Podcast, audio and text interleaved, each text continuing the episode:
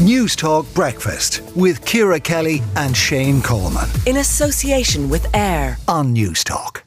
Now we're joined by Eamon Ryan, Green Party leader, Minister for the Environment, Climate, Communications and Transport. Uh, Minister, before we get to the 1.3 billion uh, package, we had Aodhán Ó Ríordáin on about that particular subject earlier on. He's saying the government should decree that in 15 years' time, uh, single-sex schools should be gone, phase them out. Do you do you agree with that? Uh, you you like me are a product of I think I think I'm right in saying a single-sex school. Yes, and I agree with you. It's not for the maths or the science or the language skills. It's for the living with each other in life skills and and also yeah I, I think um, I would prefer. I would have preferred to have the choice of sending, uh, of gone, having gone to uh, uh, co-ed school. And I don't. I think a lot of places we don't have that choice. So would you, would you go as far as I, I as legislating for you have to have every. I think that's certain amount too restrictive. Yeah, I think you need, you need a certain amount of freedom. But I'd like to see a lot more. I'd like to see a lot more community co-educational schools. I think they're the really good model. Okay, uh, let's talk about uh, the 1.3 billion euro package. You must be delighted because there's a lot of green measures. You've won a lot of the arguments here uh, on excise duty, the phasing out of excise duty, on more targeted uh, benefits to people. There's a there's a big green uh, tint of this document, isn't there? But like you, you own all the things that you like, and you have to own the things you don't like as well. It's a balanced decision in cabinet on in government on issues like this.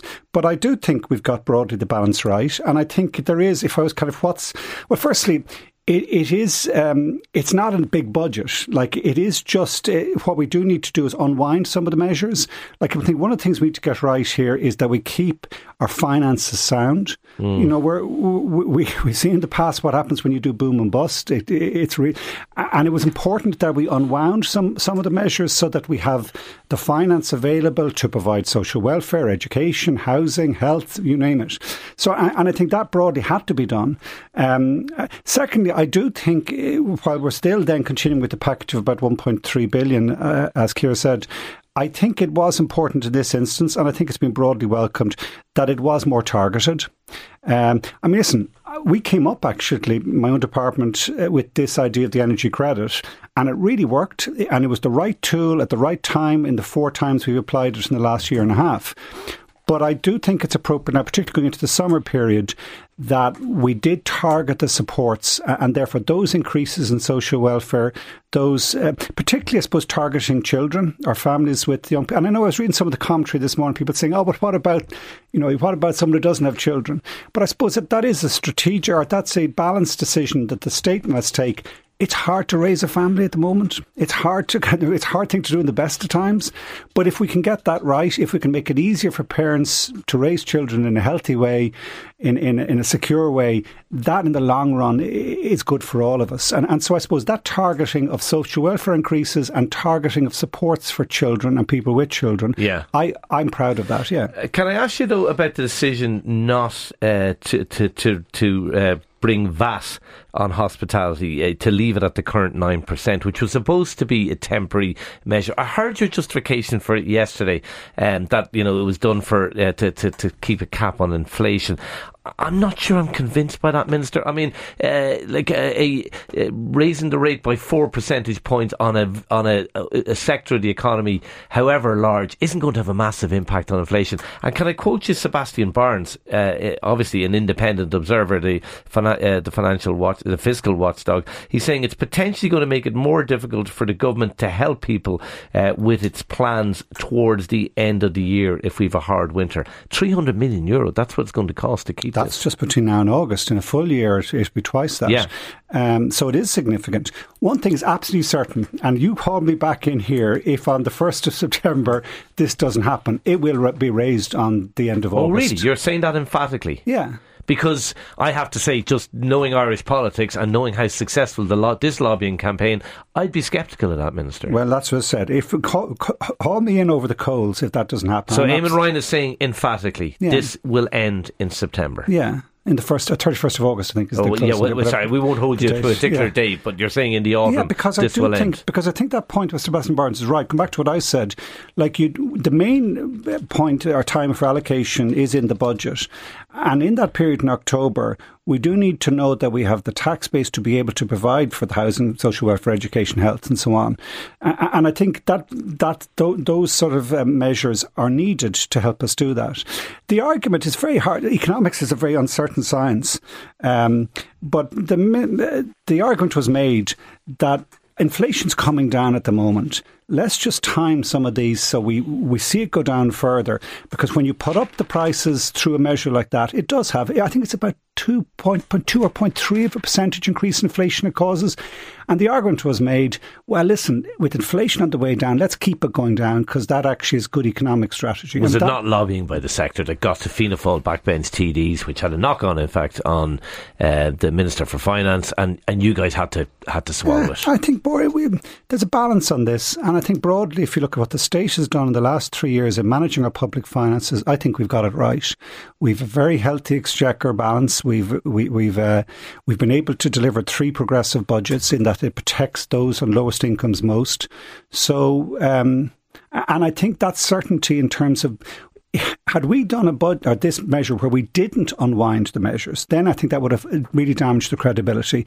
As I said, with real certainty, that will mm. be restored and it will help us to have the money. So uh, I broadly think, I mean, I would say this because I was involved, but, uh, and yes, maybe some people are lobbying, but to be honest, people are lobbying all the time. But when the end, when you make those decisions in the room, in cabinet, around the overall balance, I don't think people sometimes think that, you know, the lobbyists are ringing your ears too much.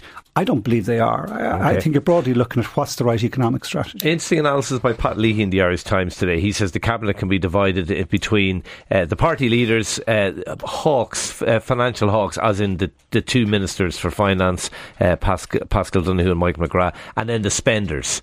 Uh, all the ministers want to spend. But I, I, get the impression you're more of a hawk, basically, than a spender. Is that is that a fair portrayal in terms of your um, what you want to do? I'm a spender when it comes to housing and climate and transport Although and things Sinn like Féin that. Saying nothing on housing in that package. Yeah, but that, this wasn't a budget. Can I just broaden it out? I, mean, I think Pat's analysis is very good and, and very well informed, obviously. But I think there's another element in the mix in this country. And I think we do work in a partnership, social partnership way. Like we do listen to unions, employers, I said yesterday at the launch, which I think is true, like the likes of what St. Vincent de Paul said in terms of we do listen. Like there is a partnership method mechanism in this country where it's not just government. You listen to opposition, obviously, but actually, what what I think works in this country is that there's a broader debate. Like if you look at our neighbouring island, God, the trade unions hardly ever meet the government, and look at the consequences. They're not exactly benefiting from that approach. I think the approach where we actually listen to uh, a variety of different sectors, and, and that's not lobbying. I mean, it can be sometimes, but it's actually more. I mean, we had a LEEF meeting there a month or two ago where where you assess the overall economic situation and you're listening to what the unions, the employers, the social justice groups are saying. And I think that actually is another element to the mix that people don't realise has an impact. Okay, uh, just before you go, just in, under your uh, remit as Minister for Transport, can I ask you about this ongoing issue with uh, drones, uh, drone activity in and around Dublin uh, Airport? I think we've had five incidents in just four weeks.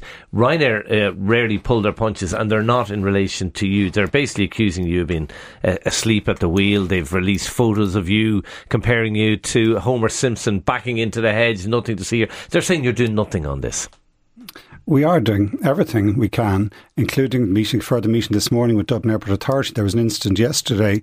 It is uh, there will be, as I understand, there's uh, a number of arrests coming for people who have been. Yeah, we, and we won't well, talk about any cases we before. Have to be careful yeah, about, yeah. that, but this is a really serious issue it's actually an issue that threatens people's lives because if you had an instance where a drone, let's say, went into an engine, that could bring down a plane. So it's treated with deadly seriousness. Yeah, absolutely, it has to be. But you, like they're saying, I think, I think their argument is we need drone technology, and you're too slow about introducing this. I don't agree. Uh, the the we're looking at every option. It is often a military and a Department of Justice issue rather than their own department, but we're supportive and within government looking at every different option. It's not. Uh, there aren't foolproof mechanisms. Uh, it does require the airport and the Garda authorities, and if necessary, the backed up by the Department of Defence. But um, my understanding, and we've looked at this in real detail, is that there isn't a cast iron mechanism where you can completely eradicate the problem. The most important one is that we do police it to the maximum, and that, in my mind, any instance where people are found guilty, that there is a strong sentence because this is a serious crime. Eamon Ryan, Green Party leader, Minister for the Environment, Climate, Communications and Transport. Thank you for talking to News Talk Breakfast this morning. News Talk Breakfast with Ciara Kelly and Shane Coleman. In association with AIR. Weekday mornings at 7 on News Talk.